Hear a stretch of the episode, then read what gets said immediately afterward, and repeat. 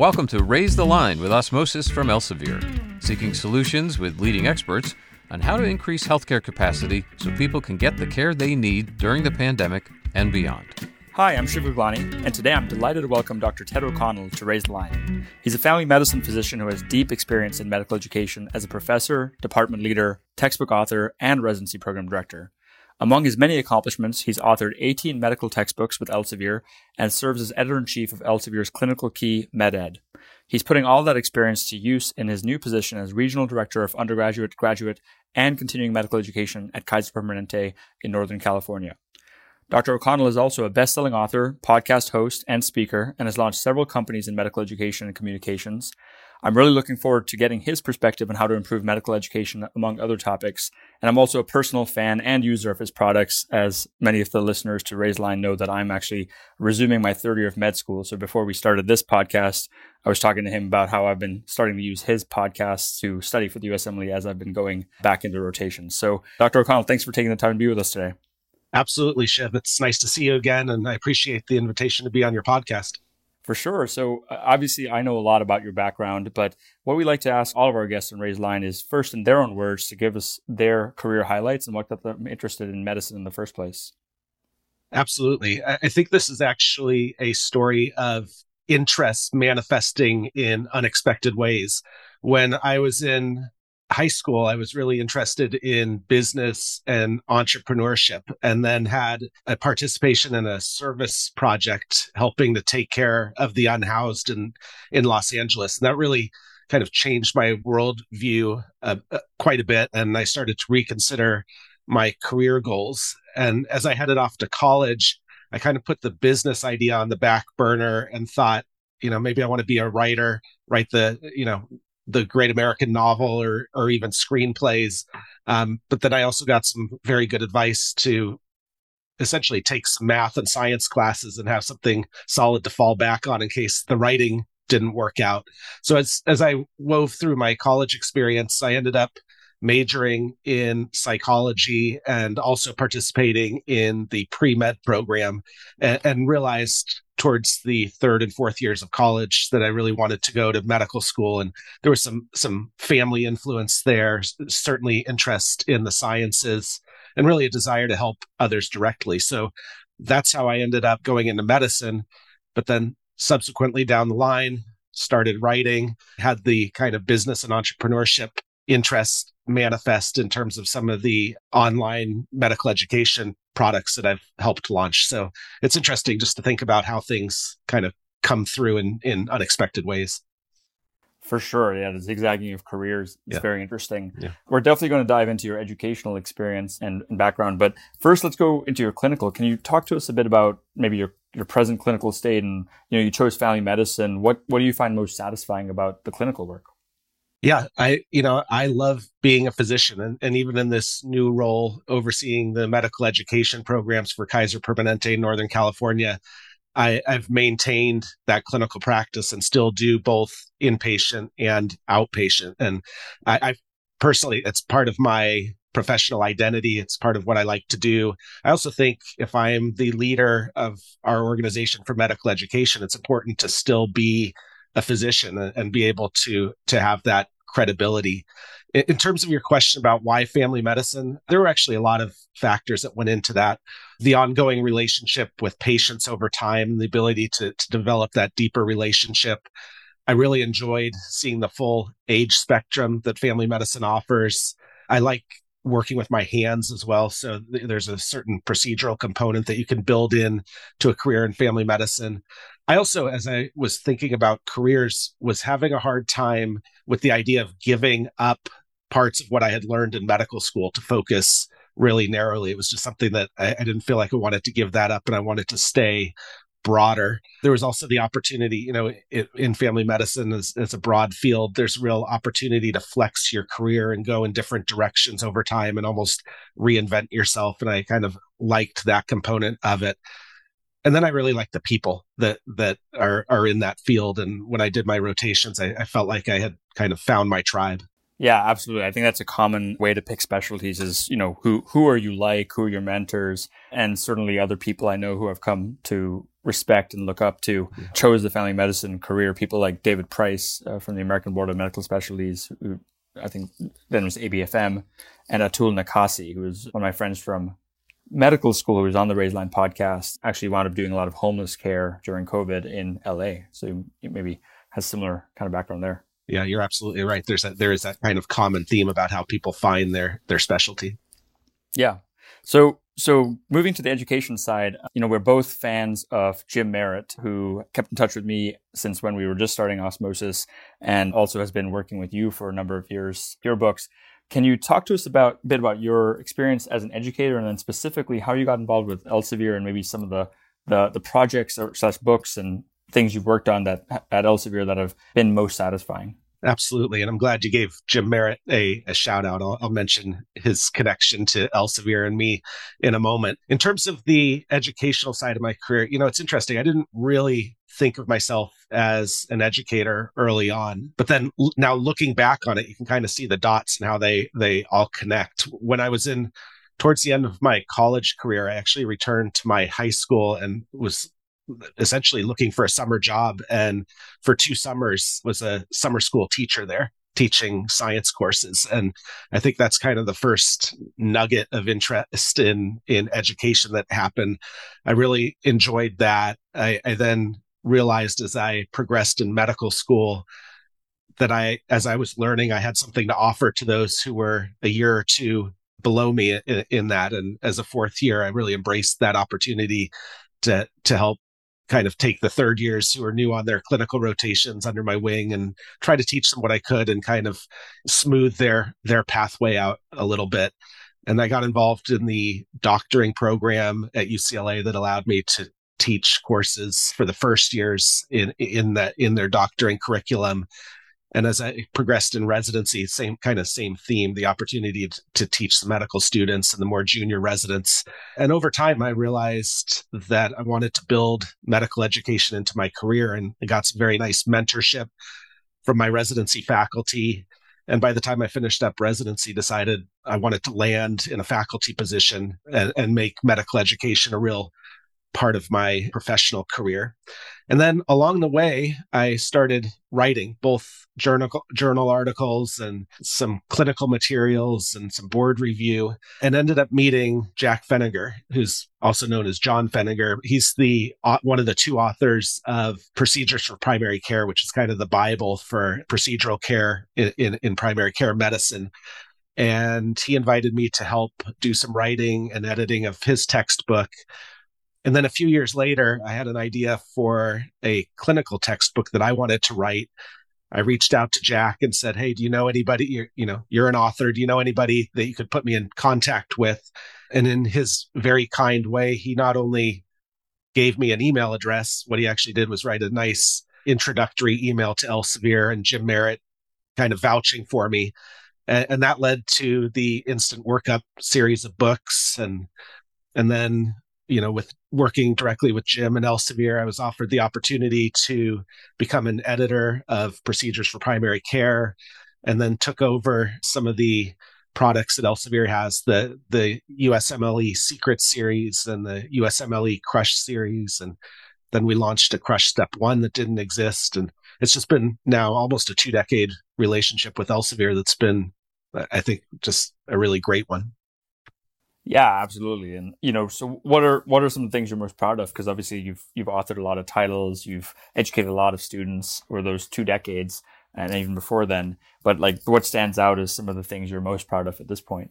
Well, really, my intent with being involved in these products is is twofold. One it was to develop some clinical resources that would make clinicians' lives a little bit easier and and hopefully lead to higher quality patient care and the other was to develop USMLE products because, you know, those standardized exams can be a real hurdle for a lot of students.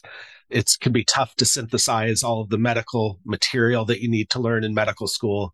And really, my hope, it, it, similarly to what I was trying to do as a teacher and kind of smooth people's pathway, is to help everyone get through medical school with you know a little bit more ease than than the current system allows and ultimately, I think if you're providing people with you know, a really solid medical foundation, that's ultimately going to lead to more wellness in their professional careers and hopefully better pa- patient outcomes. And that's really what I've been going for.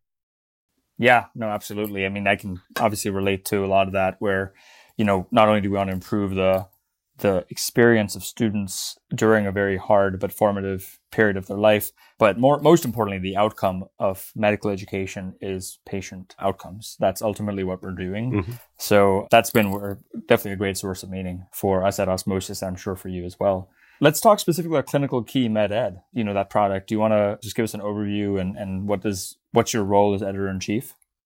Absolutely. So, ClinicalKey MedEd is actually an entire platform of medical education products that Elsevier has.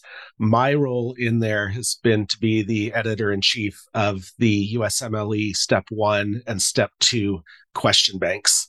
And the the things that I think make this question bank particularly powerful is first it's supported by foundational textbooks. Elsevier's got Netter's Anatomy, Nelson Textbook of Pediatrics, Cecil's Essentials of Medicine, Robbins Pathophysiology, kind of all the books that everybody knows. And those are foundational to this question bank and, and directly linked within the system to each question. So that after you take the key learning point from your question, if you want to take a deeper dive into any particular topic, that that platform allows that really direct linkage there. The other thing that we did that I think is fairly novel is is around quality control and the and the review of the questions that went into this question bank. What we did was we actually created a, a three tier process. So each question is reviewed by an editor, and then by a senior editor, and then by myself as the editor in chief. So, you know, things change errors i'm sure can happen but we've i think really done a solid job of ensuring that these are truly high quality questions and learning points that exist in in this question bank. Yeah no certainly. I've, I've started playing around with it because obviously you know we, we're talking i'll be taking the steps in the coming years certainly will be relying on it. So appreciate all the work you guys have put into that. Outside of the Elsevier educational work, I wanted to give you an opportunity to comment on any of the other kind of educational work you've done outside of Elsevier and Kaiser Permanente before we get into your role at Kaiser. Sure. I, I think the one that I'm most engaged and most proud of currently is Med Prep to Go. What we're what we're doing is crowdsourcing questions and putting them out in audio format and making them free, which I think is actually a key thing. And the intent here is just like any of the other medical education that I've done is to ease people's path and make sure that you're building a solid medical foundation and having you know a reasonable approach to the to the standardized exams but i really wanted to help support student wellness and uh, my my thinking here is that if you have an audio product you can listen to that while you're working out, commuting, doing chores, cooking dinner, what you know, whatever, so that you're kind of maximizing your time and hopefully creating a little bit more time in your day so that you can visit with friends and family and pursue your hobbies and interests and and maintain that that balance as you go through medical school. And then the other piece is to put it out there free of charge to help support students. You know, medical debt is a real issue in this country and I get it that this is just a small piece, but I think if a lot of us are taking that perspective of what can we do to to lessen that debt load, that also hopefully will help lead to student wellness. Yeah, no, absolutely. I know we've we had Jim Dahle, the white coat investor, on a couple of months ago, and that's definitely an area that we've talked about at length, which is why making medical education more efficient can help, you know, go from a four year medical program to a three year medical program. You could save a whole year of time in tuition or replace tuition with earning potential. So there's all these uh, kind of ramifications. That's actually a good segue into your work at Kaiser because that starts from undergraduate to graduate to CME. So you see the whole spectrum. Talk to us a bit about the role of Kaiser Permanente, which, by the way, I'll say has been one of the most innovative you know, systems uh, is known as one of the most innovative systems in the entire U.S. Given the cost and the outcomes, maybe you can talk a bit about that context too. Absolutely, and you know, Kaiser Permanente is known as an innovative leader, is known for its integrated health system, its focus on quality, outcomes, population care. And I think some because we're known for those things, I think our educational footprint isn't always known or recognized outside of our organization. And that's one of the things that I'm in this really trying to do in this new role is to make sure external organizations see the footprint that we have and, and the outstanding residency training programs. So in our system, just in Northern California, and I want to emphasize we have training programs in Southern California, Mid Atlantic, Pacific Northwest, but in Northern California alone, we have 800 medical students who come through our facilities each year for part for their third and fourth years to get their clinical rotations as well as many pipeline programs that we have that reach down into community colleges high schools et cetera to really help try to help develop the healthcare workforce in our communities we have 18 residents and 19 fellowship programs in Northern California that includes 375 of our own sponsored residents. Plus, we also get 1,100 residents per year from surrounding residency programs at UC San Francisco, Stanford, UC Davis, et cetera. So the, there are a lot of trainees coming through our system to, to get exposure to patient volume and, and expertise in our system. There's a lot of research as well going on, both within the training programs and outside of the training programs. Each of our residency and fellowship programs is, is supported by a research project manager that then plugs into the biostatistical consulting unit at our division of research. And just last year in 2022, we had 320 resident led research projects that happened. So, really large research footprint. We have over 5,000 CME events annually at Kaiser Permanente in Northern California. And that's again, just emphasizing that's just Northern California. And Southern California has 19 residency programs of their own, and I believe 16 fellowships. So it's a really big educational footprint that I don't think is always recognized because it's our system that gets a lot of the attention. Yeah, that's incredible scale. And again, we've been privileged to be able to work with people like Mark Schuster, the dean of the KPSOM, the Kaiser Permanente School of Medicine, as well. So I've just been really impressed with the kind of grounds up approach that people at Kaiser take and try vertically integrating and removing a lot of the inefficiencies that a lot of siloed systems seem to have. Right. So zooming out to all the education work, like, let's talk about medical education as a whole. You know, what are some of the positive changes you've seen in the medical education landscape in the last couple of years? And then what are some of the biggest concerns you have about where we're going or opportunities? Absolutely. There, has been both of those, a lot of positive changes as, as well as biggest, as well as concerns and challenges that medical education are, are facing.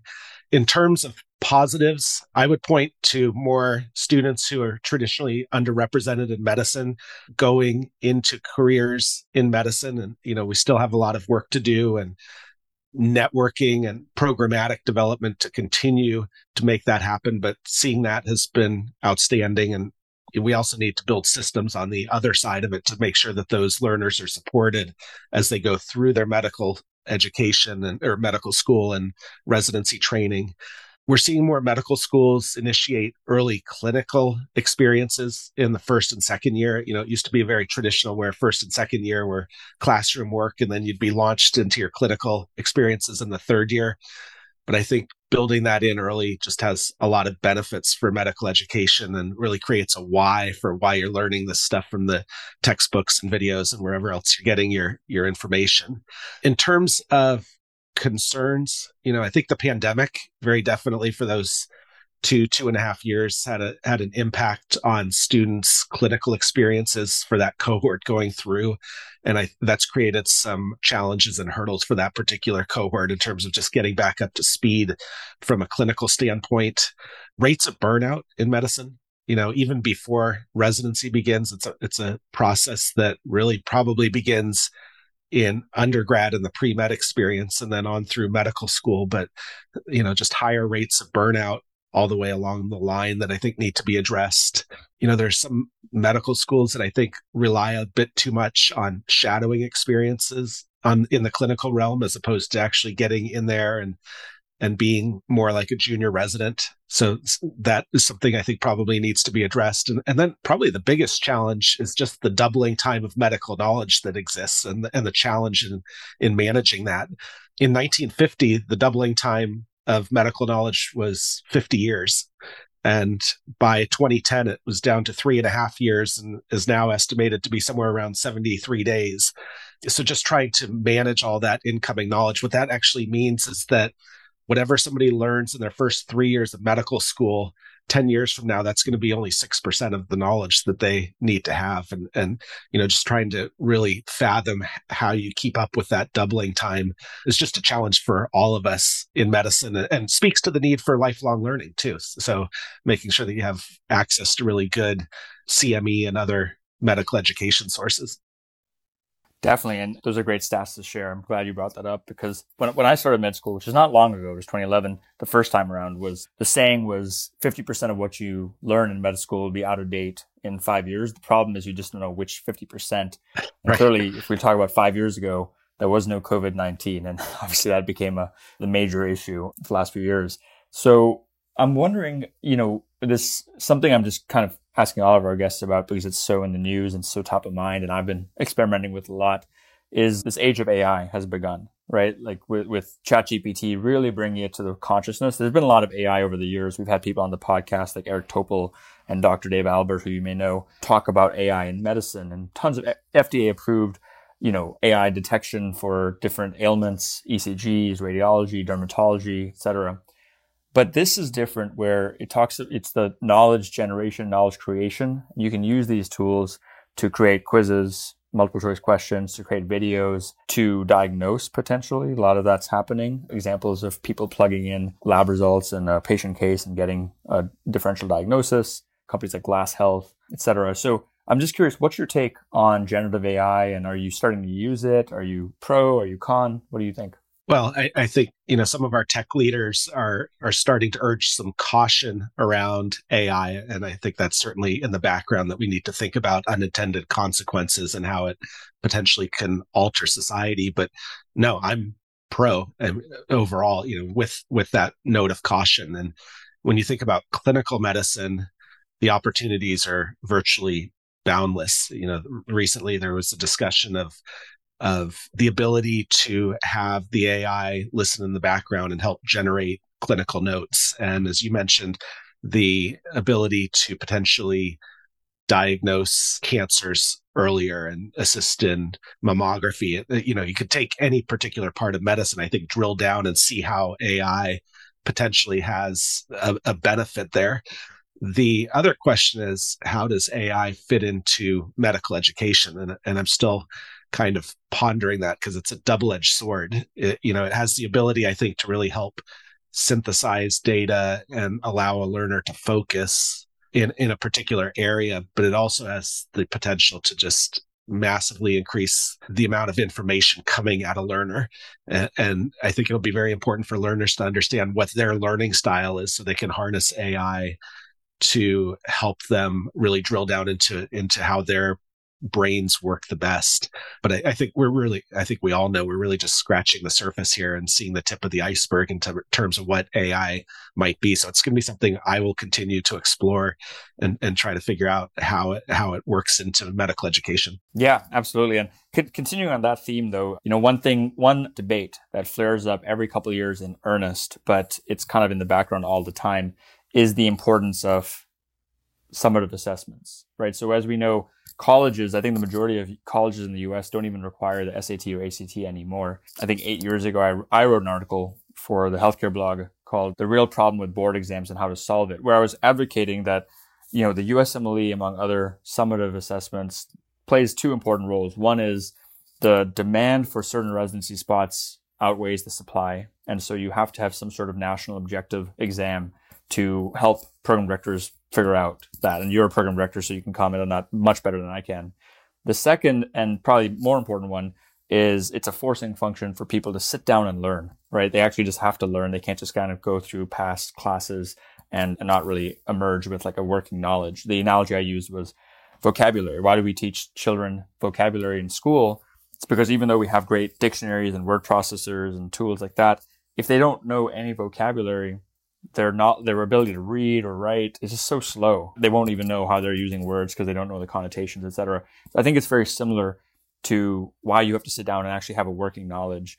But that that was ten years ago. I wrote that article, and now now with AI, like you know, and diagnosing better, being able to pull the right clinical trial guidelines, pull the right scientific paper to try a new drug. The role of a doctor has changed, is changing. The role of a nurse is changing.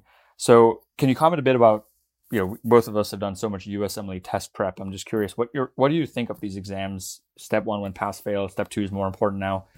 Just commentary on that. Wow, Shiv, we could probably do a whole hour on this topic alone, but I'll, I'll try to hit some of the key points. You're absolutely, I totally agree about the forcing function of an exam like like the USMLE. I think it's important that we acknowledge that those exams can be biased, that individuals' access to education programming all the way along from starting with kindergarten right right along can have an impact on how they're able to perform on an exam like that. There because of the cost of the exam and the cost of some of the preparation materials there's variability in terms of individuals access to materials to prepare for that. And, and, all of that does create inequities in our system that we absolutely need to address in terms of the exam itself you know over time over these last two decades it has the exam has moved away from memorization and more towards clinical vignettes and synthesizing information and being able to take medical knowledge and apply it to clinical scenarios. So I think that's heading in the right direction. But as medicine changes, you know, and AI gets involved, and we're now in an era where it's more important to know how to f- find where the information is than to have it all in your brain. The exam's going to need to change, you know, and besides the forcing function that you mentioned, there there is also uh, you know, it, it is a licensure exam. And similarly to somebody who's trying to get board certified in a in a particular specialty, there's a certain quality control that I, you know, that I think is behind the intent. And I'm not, I don't want to minimize that that this is big business and the USMLE brings in a lot of revenue on the backs of medical students. Like none of that is lost on me. There is a quality control component in our meta, you know, in our society. And there, there's a reason why residency programs are accredited and medical schools are accredited. And this is kind of the way to accredit individuals. And at the same time, I think the exam kind of needs to be rethought for, you know, these next 10, 20 years where medicine's rapidly changing. Yeah, that's a it's a very nuanced reply. I appreciate that, and hopefully we should get you back on the podcast and talk more about this, or work on a paper or something together about it, because I think it is it is a fundamental question, and every level of training, not just medical, but you know, college, as mentioned, uh, mm-hmm. uh, pre-college, is going through this existential crisis of you know what's the point of education in the in this age, or how do you optimize it? So I know we're taking you over time, so I only had two other questions for you. The first is, you know, you've you directly and indirectly helped so many current and future physicians. What's your advice to our audience about meeting the challenges of the present moment and approaching their careers in healthcare? I think I have a couple of piece of pieces of advice there, Shiv. One is to seek mentorship early. Eh, you know, the medicine is a nuanced field. I don't think anybody inherently just knows how to go in and be successful in that. And mentorship can really help facilitate that path. And, and it's important for everyone. I, I, think it's particularly important for those who are underrepresented in medicine because they don't have the same representation in the medical field. So trying to seek alignment in the mentorship, super important. It is a tricky process getting just starting with the whole pre-med program and how do you get into medical school and then how do you navigate and how do you learn best and uh, how do you pick a specialty? There's so many potential pitfalls and potholes that I, I think having that mentorship and starting early can really help facilitate the process. The other really big thing that i think can help students address the challenges is is really considering how you learn best. Is uh, you know we all have different learning styles there are a lot of resources out there that fit different learning styles but i think it's important to really eh, you know sometimes what works for you in college doesn't work as well in medical school. And then even if it works well in medical school suddenly in residency you're mostly a full-time physician and have less time to learn. And so just considering what type of how you learn well and what your strategy for learning is going to be so that you can build that that knowledge base to help you care for patients just very important to really I think, be intentional about all of that. Yeah, that's extremely wise. Both those pieces of feedback are things I hope I hope our audience really dives in on from this conversation. My last question: Is there anything else in this short conversation that I didn't cover that you want to leave our audience with about you, about Kaiser, your background, medical education, whatever you, would like? I think we've had a, a pretty broad ranging conversation here, Shiv. So there there aren't any any real gaps that that I think need to be filled. You know, just thinking about medical education as well. And, and where some gaps exist too that I think osmosis should address or I should help address like that that just really need to be fi- filled in. One is is personal finance for medical students, residents, physicians. It's just something that unless you're taking business courses or doing it intentionally, doesn't really get taught along the way. And embedded in that, I will also add topics around the business of medicine. I think learners in medicine would do well to make sure that they're acquiring some understanding about how medicine actually works and how revenue streams come in and you know just all kind of basics of, of business and medicine i think would be good. Dermatologic principles for colored skin is one that's kind of been top of mind for me recently. It just has not been represented well traditionally in the medical literature and is now getting some additional attention, but something that needs to be taught better in our medical institutions. And then finally, climate climate change and its impact on health. You know, it affects wellness and health and, and something that we probably need to address a little bit better as a medical education community. I think all three of those are are excellent examples, and you're right. I think I think it comes down to the schools hopefully teaching these better, or at least incorporating them. Just three quick comments on those. Climate change. You probably know Dr. Mark Triola at uh, NYU, who's been a long collaborator, like Kaiser Permanente has.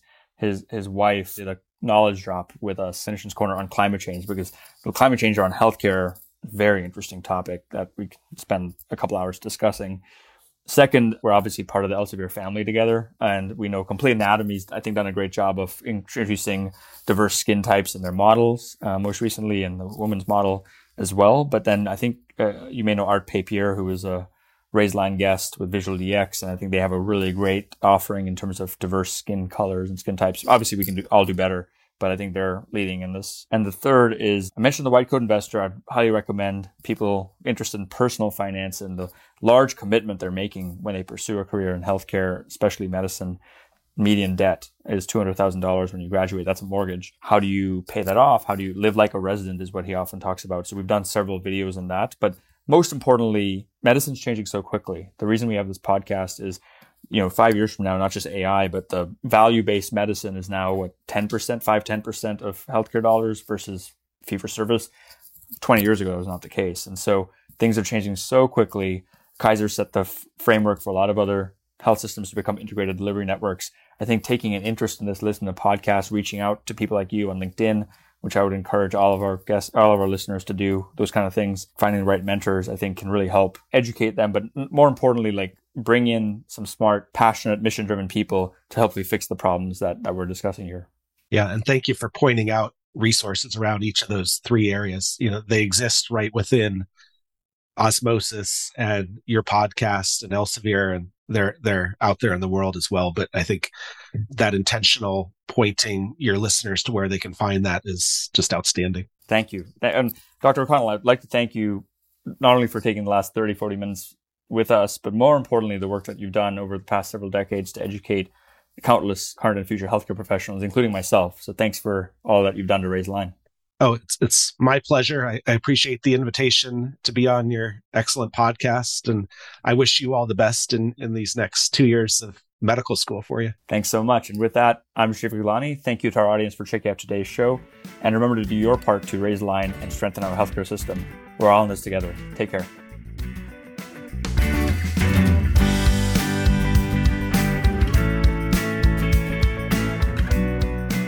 If you like this podcast please share it on your social channels. You can also subscribe to the series and check out all of our episodes at osmosis.org slash raise the line podcast.